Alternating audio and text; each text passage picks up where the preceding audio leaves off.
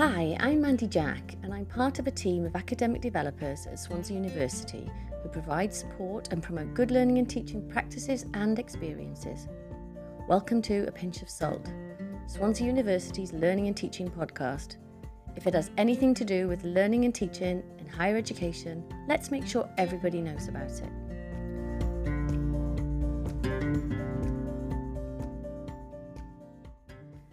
Is university for and what's it all about? On the UCAS website, they tell us that university isn't just about learning, but about the experience that will enrich your life. It also tells us that in 2020, a record number of 18 year olds from the most disadvantaged backgrounds from across the UK are being accepted into university year on year. And that the global pandemic has not damaged the progress on widening participation in universities and colleges. Would familiarising yourself with higher education and developing the knowledge and skills needed for higher education have an impact on young people's thinking and about taking up a higher education pathway? Today, we talk to the Partnership Manager of the Reaching Wider team at Swansea University, Alice Davies. And hopefully, she can help us answer these questions and a few more about what is going on here at Swansea University and in our local community. So, welcome to a pinch of salt, Alice. Thank you. Well, I guess the first question would have to be what is the South West Wales Reaching Wider Partnership and how did it all begin? That is a very good question and slightly complicated to explain. Um, we are actually coming up to our 20 year anniversary. Um, so we have been going for 20 years, believe it or not. Um, but basically, we are a higher education uh, Council for Wales funded project. We are a partnership. Um, we're a partnership of FE colleges, higher education institutions, and other organisations. Uh, there are three in Wales. We are the Southwest Wales Partnership. Um, within that partnership, Swansea University is the lead partner. And then University of Wales Trinity St David is also a partner. And then we've got the four FE colleges in the region. So you've got Pembrokeshire College, Coleg Sir Gar, NPTC Group, and um, oh gosh, who have I forgotten now? Uh, Gower College Swansea. And then we've also got uh, Careers Wales are partners.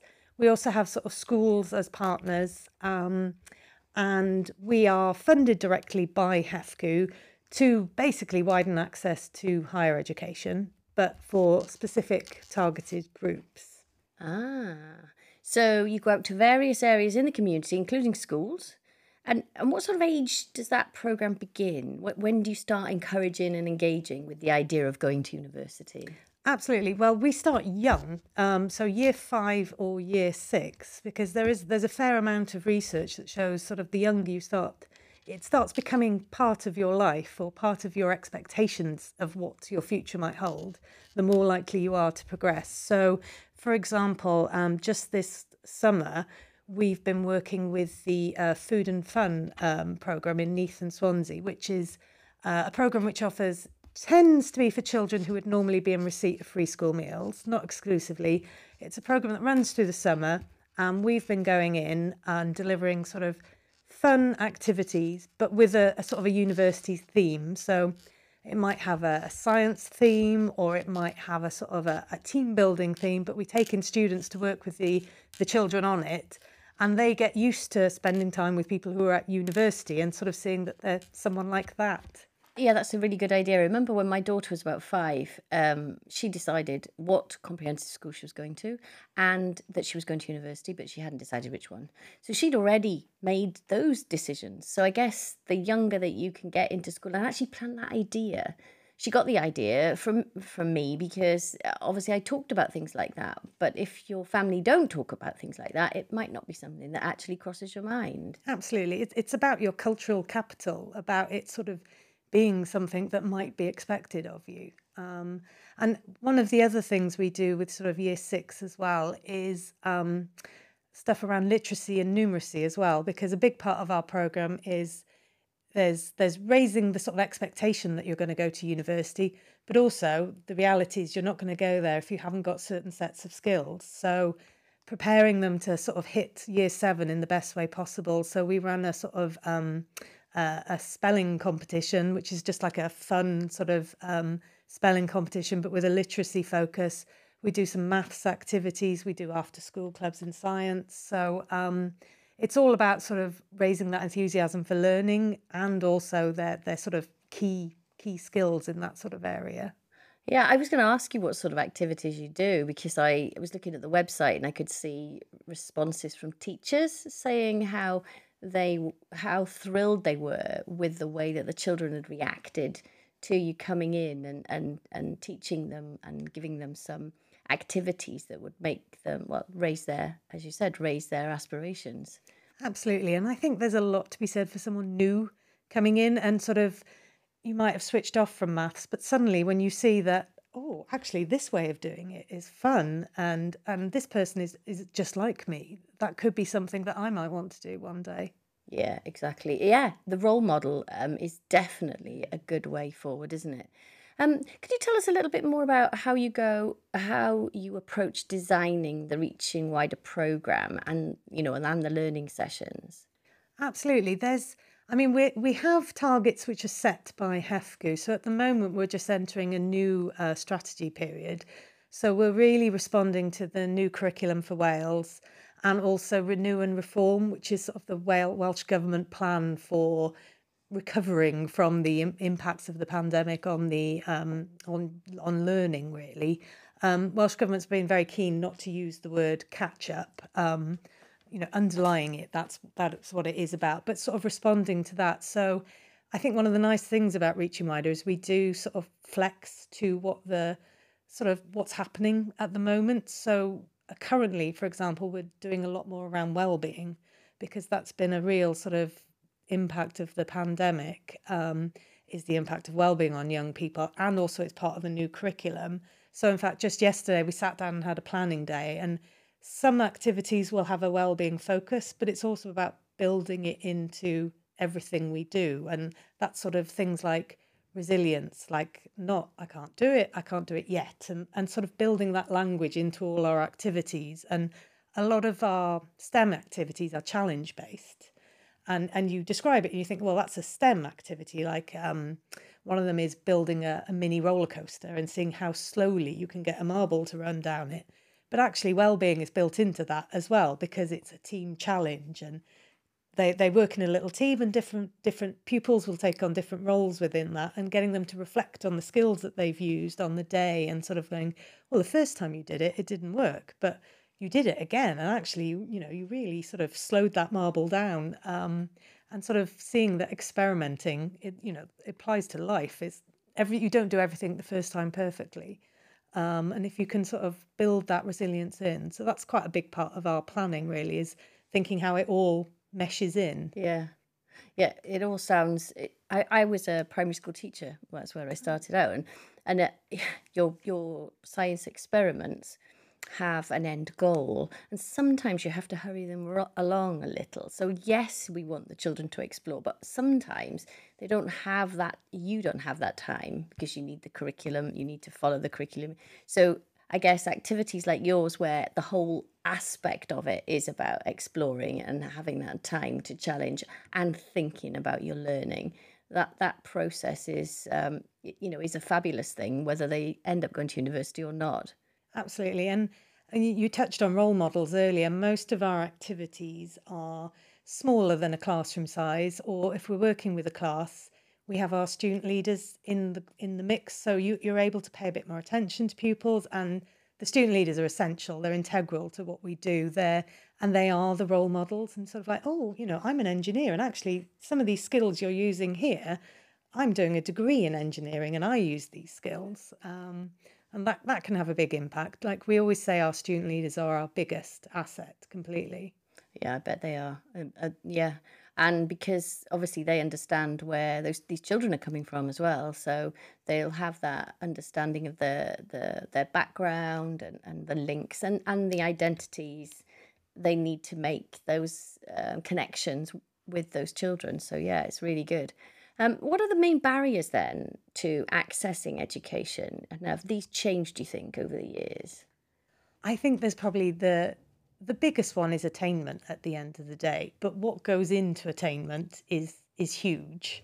Um, in that, you know, studies show that if you don't get the the GCSEs and your sort of core GCSEs, you're much less likely to go on to higher education. It's just sort of a fact. But all the things behind attainment are so challenging, and like particularly across the pandemic, you know, I heard politicians going how wonderful Wales was doing because everybody had a, a laptop and things. I was like, they've got a laptop. Have they got the Wi Fi? Have they got uh, a caregiver who's got the time to make sure that they understand the task? Who's who's have they got a quiet room of their own, or are they sharing it with a sibling? You know, it's understanding. It's not just about having the laptop. It's about having you know, a carer who, a parent or a carer who hasn't got a full time job and is trying to sort of manage you and another load of other children.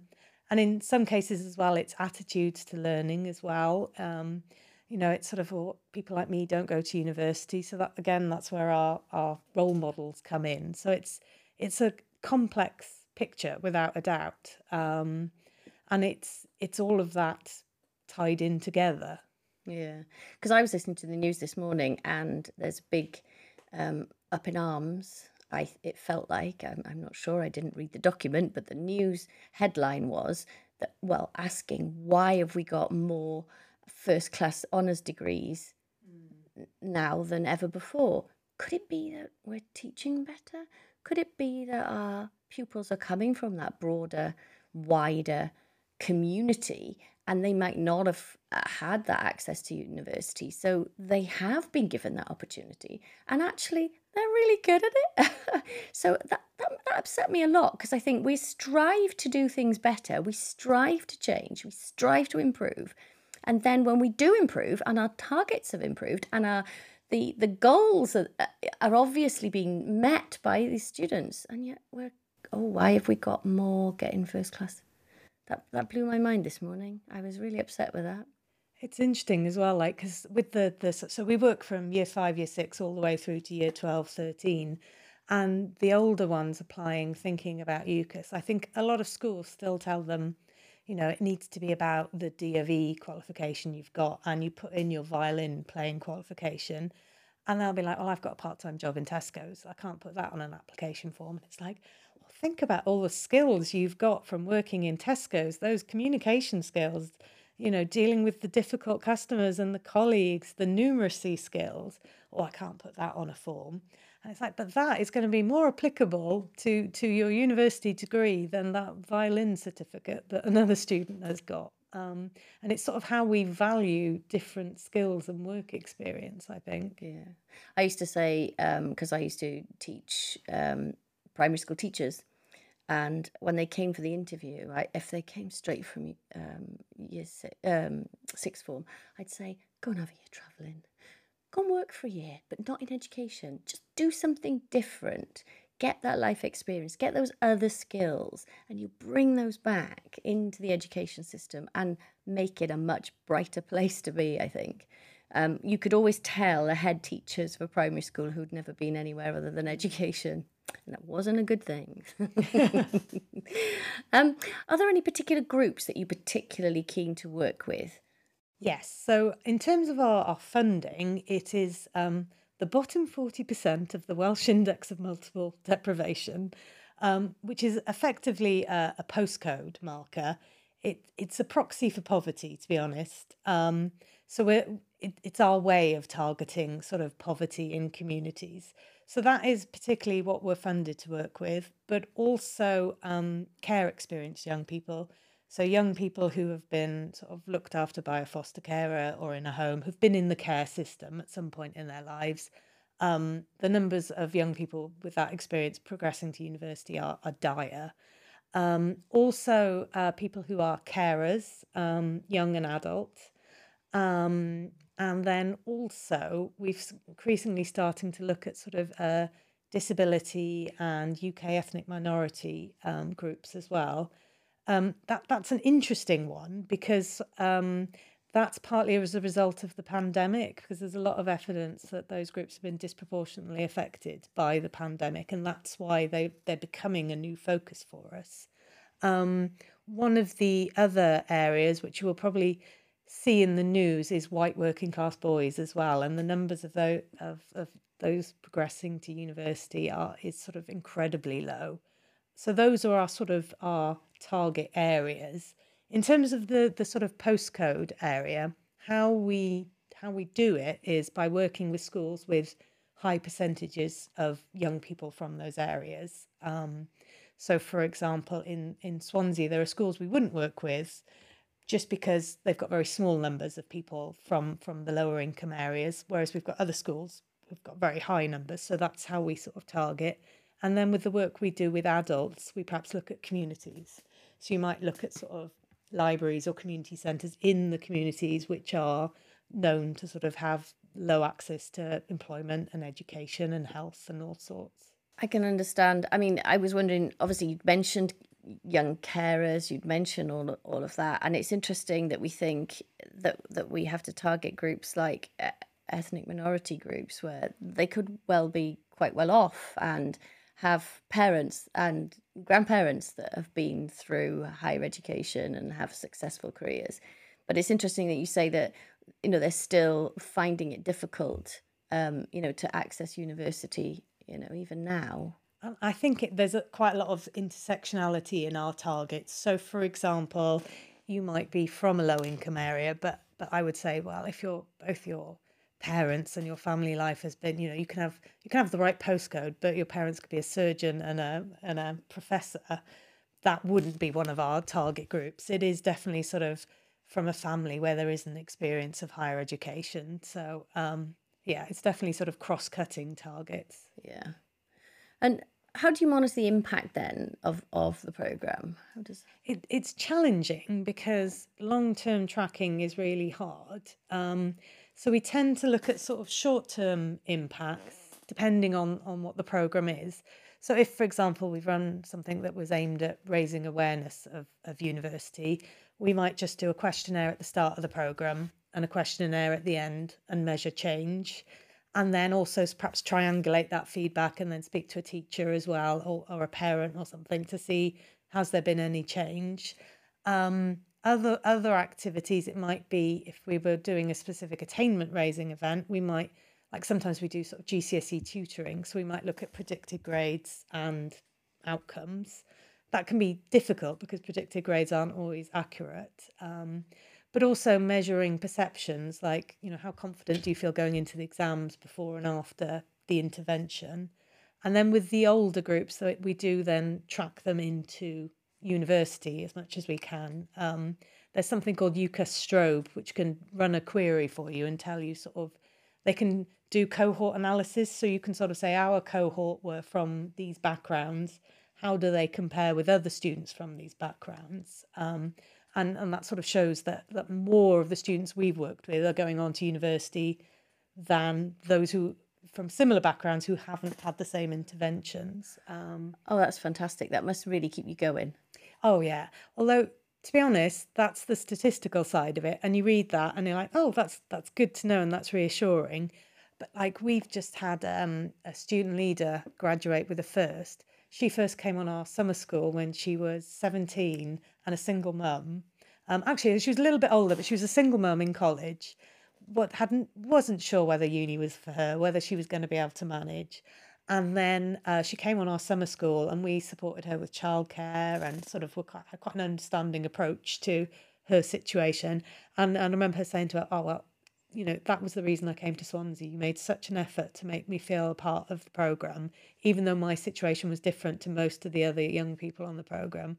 And then she's she's gone through. She's become a student leader for us. She's gone out into the schools that she came from um, and has just graduated with the first and and it's those stories that kind of there's the numbers on the page but then it's the the actual personal stories. You're like oh wow. And yeah, that's given me goose pimples actually. That's yeah. such a nice story and that that does show that what you're doing is working. Absolutely.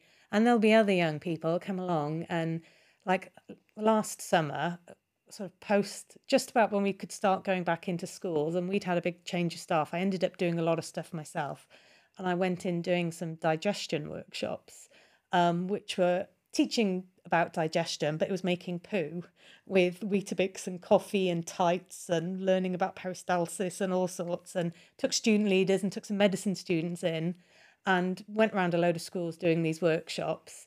Um, and then a whole year later went into the school again and, a number of people just went oh it's the poo lady again but it's just that sort of that Love it. regular interaction and they remember you and Yeah. they remember that they've engaged with the university and it's like oh right yes no we did that with you and and sometimes like I'll look through old photos and I think gosh that person's in year 12 now and we've just done this with them we first engaged with them when they were in year 7 so it is that long long term program that is I think a sort of a key factor Yeah. Oh, that's awesome. And and like you say, you can see that progress as they go through. Like, that's fantastic. So, what else do you think universities could do to encourage wider access to higher education? Oh gosh, there's there's a lot. I think a lot of it as well is just around language as well. You know, just how you talk about university and how how you what you do. Like, for example, um, one of the things we train our student leaders is how you introduce yourself. And it sounds like the most basic thing, but the number of students who come in and go, um, "I'm doing uh, mechanical engineering and I'm doing a PhD," and now for most people, the the group of people we're working with, they won't understand what a PhD is and what does mechanical engineering really mean. Um, so helping people sort of explain things instead of like excluding people by the vocabulary you're using, you know, using an inclusive way of talking. Similarly, talking when you're talking about who goes to higher education, um, providing as many role models from as different backgrounds as as we possibly can, I think, is important. Um, I have a bugbear about people talking about parents all the time because a lot of people, their caregiver isn't their their parent. It might be a grandparent, it might be an auntie, it might be a foster carer. Um, particularly, sort of that. I think a lot more engagement with teachers is key because teachers are the gatekeepers and I've I've worked with teachers who've gone said to me I don't know why you're working with this group. None of them are going to go to university. And I'm like they're 13 you've, you, you know you've you've you've ruled them out. The flip side is some amazing teachers out there absolutely. But I think the more we can do to work with teachers um, and to show that Swansea University and all universities they want people from all backgrounds. We don't necessarily it's not always the sort of sometimes teachers can have a picture in their head of who they think universities want um, and and i think it's perhaps working with teachers to help them understand that's not that, that image might be about out of date sometimes Absolutely out of date. One would hope. Yeah. Um, so, can Swansea University staff and students get involved in the Reach Wide in- initiative? How, do they do that? Absolutely. I mean, we sort of with staff, we we do think of ourselves as brokers almost in some ways, in that we haven't got the subject expert uh, expertise. Like, I mean, you know, we, we come from a range of different backgrounds, but our, our backgrounds is engagement now rather than the subject we did however many years ago. Um, but what we can do is link people up with the right schools. And also, what we'll sometimes do is pick apart a workshop because somebody will come to me and I really want to talk about, you know, African tree frogs.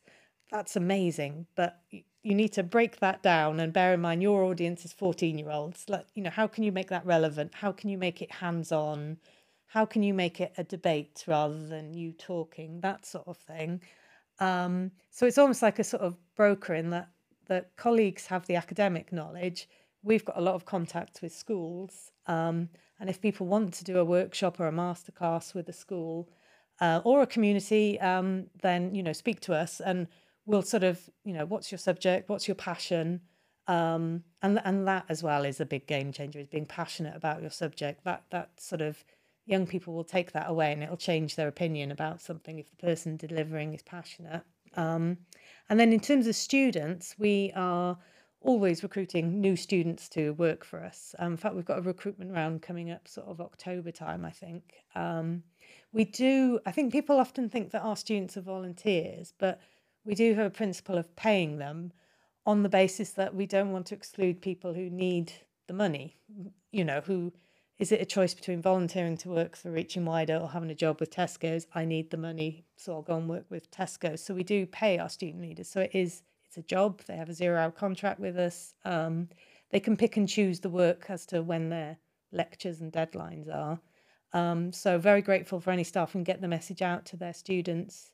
Um, you know that there's work opportunities, and particularly as well, I'm we're always looking out for those role models. So people who've come from the communities, people who've, who've perhaps been in care themselves or been a carer, you know, they really can relate well to the young people and sort of share their stories and things.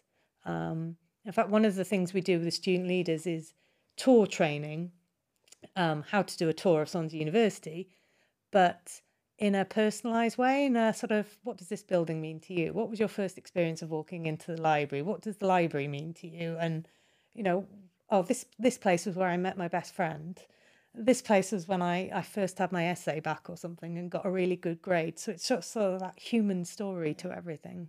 So hopefully the podcast will help get it out there because the podcast is hopefully aiming at staff and students and everybody who's got anything to do with um, the university. So hopefully we'll we'll we'll get it out there.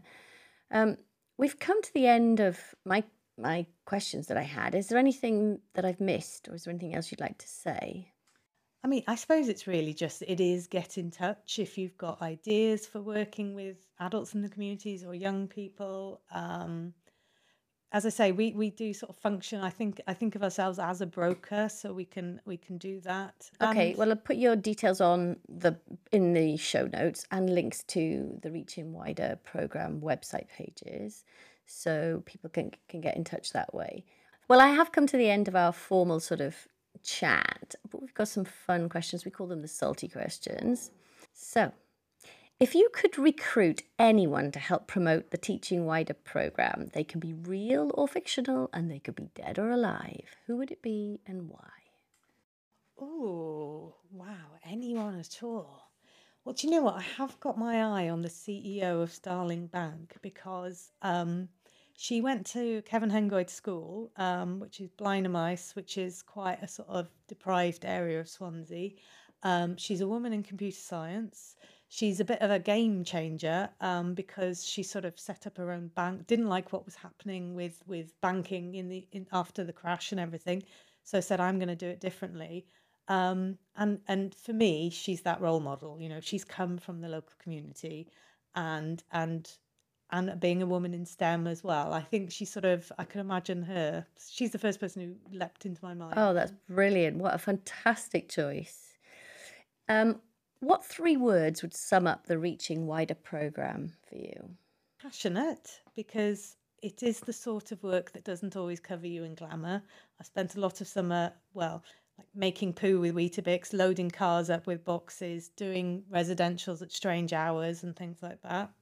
Um, and I do think you have to be passionate about what you're doing uh, to do that type of work. Um, responsive, I think, because as I say, we just respond all the time to what's happening, but also to schools. Like a school can approach us and say, We've got this gap. Can you help us with it? And rather than saying, No, we've got a program that does this, we try and we look at it and sort of say, Right, can we, you know, is there a way that this works with us? I think I'll go with inclusive because, you know, everybody, it is about believing that higher education is for all. And, and also that it's but it's also not for all in the sense of if you know we're not saying that this is the route that everyone should take. It's just about providing options and making sure everyone is making their decisions on a from a level playing field. And if you make the decision not to go to university and and that's you've got the grades you've got all the awareness and the knowledge and the confidence and the experience and you say do you know what? That's not for me that for me is an equal playing field and you, you've decided not to go to uni. That's absolutely fine. Maybe uni is not for you. And we do have young people who come on our summer schools who go do you know what? Actually i don't think this is for me. But they're coming away making an informed decision um, and it's it's not being made for them because they didn't get the grades or because nobody ever thought that they'd make it in uni. They just didn't have the confidence or they didn't know how to apply. Yeah. Um, that would be what was the word i chose? Inclusive. inclusive that that is perfect. I, re- I really like that. You summed that up very well. And last question is what's the best thing about Swansea University? Oh, it's got to be, I think, the people. And like I say, the, the assets for me are the team I work with and the student leaders. Um, and you can do the most whiz bangy thing with, with the groups that we work with and the feedback will be the people they met. Um, And, you know, like I can just think of a school I was in recently where the student leader was talking about having dyslexia and how they were doing an engineering degree. And this 12 year old boy piped up with, I've got dyslexia. I didn't think people with dyslexia could go to university. And, you know, it's just sort of, sort of like student leaders are prepared to share their experiences as well. Um, particularly over the, the summer this year, because of the impact of the pandemic, we've seen a lot more well-being issues and having and having our student leaders share some of their experiences as well it, it seems to have brought lots of things out. I think it's um yeah it's definitely the the people i think is the most valuable thing. Yeah and not only are they giving the children confidence to, to make that choice then they're also building confidence within aren't they? Because because they can see the reaction that they're getting from the people around them they might have hidden that for so long and now actually you're encouraging them to share those things and it, and it's actually developing that self-efficacy and and strength oh, that's brilliant Well, thank you very much for coming, Alice. It's been great to hear all about the programme and to hear all about the successes. And thank you for listening. Um, you can find this and any other episode of A Pinch of Salt on Spotify and many other podcasting platforms. You can also find any links and recommendations or suggestions that have been made today in the show notes and on Anchor and our university website. So that's bye from me, Mandy Jack, and bye from Alice. goodbye and thank you very much.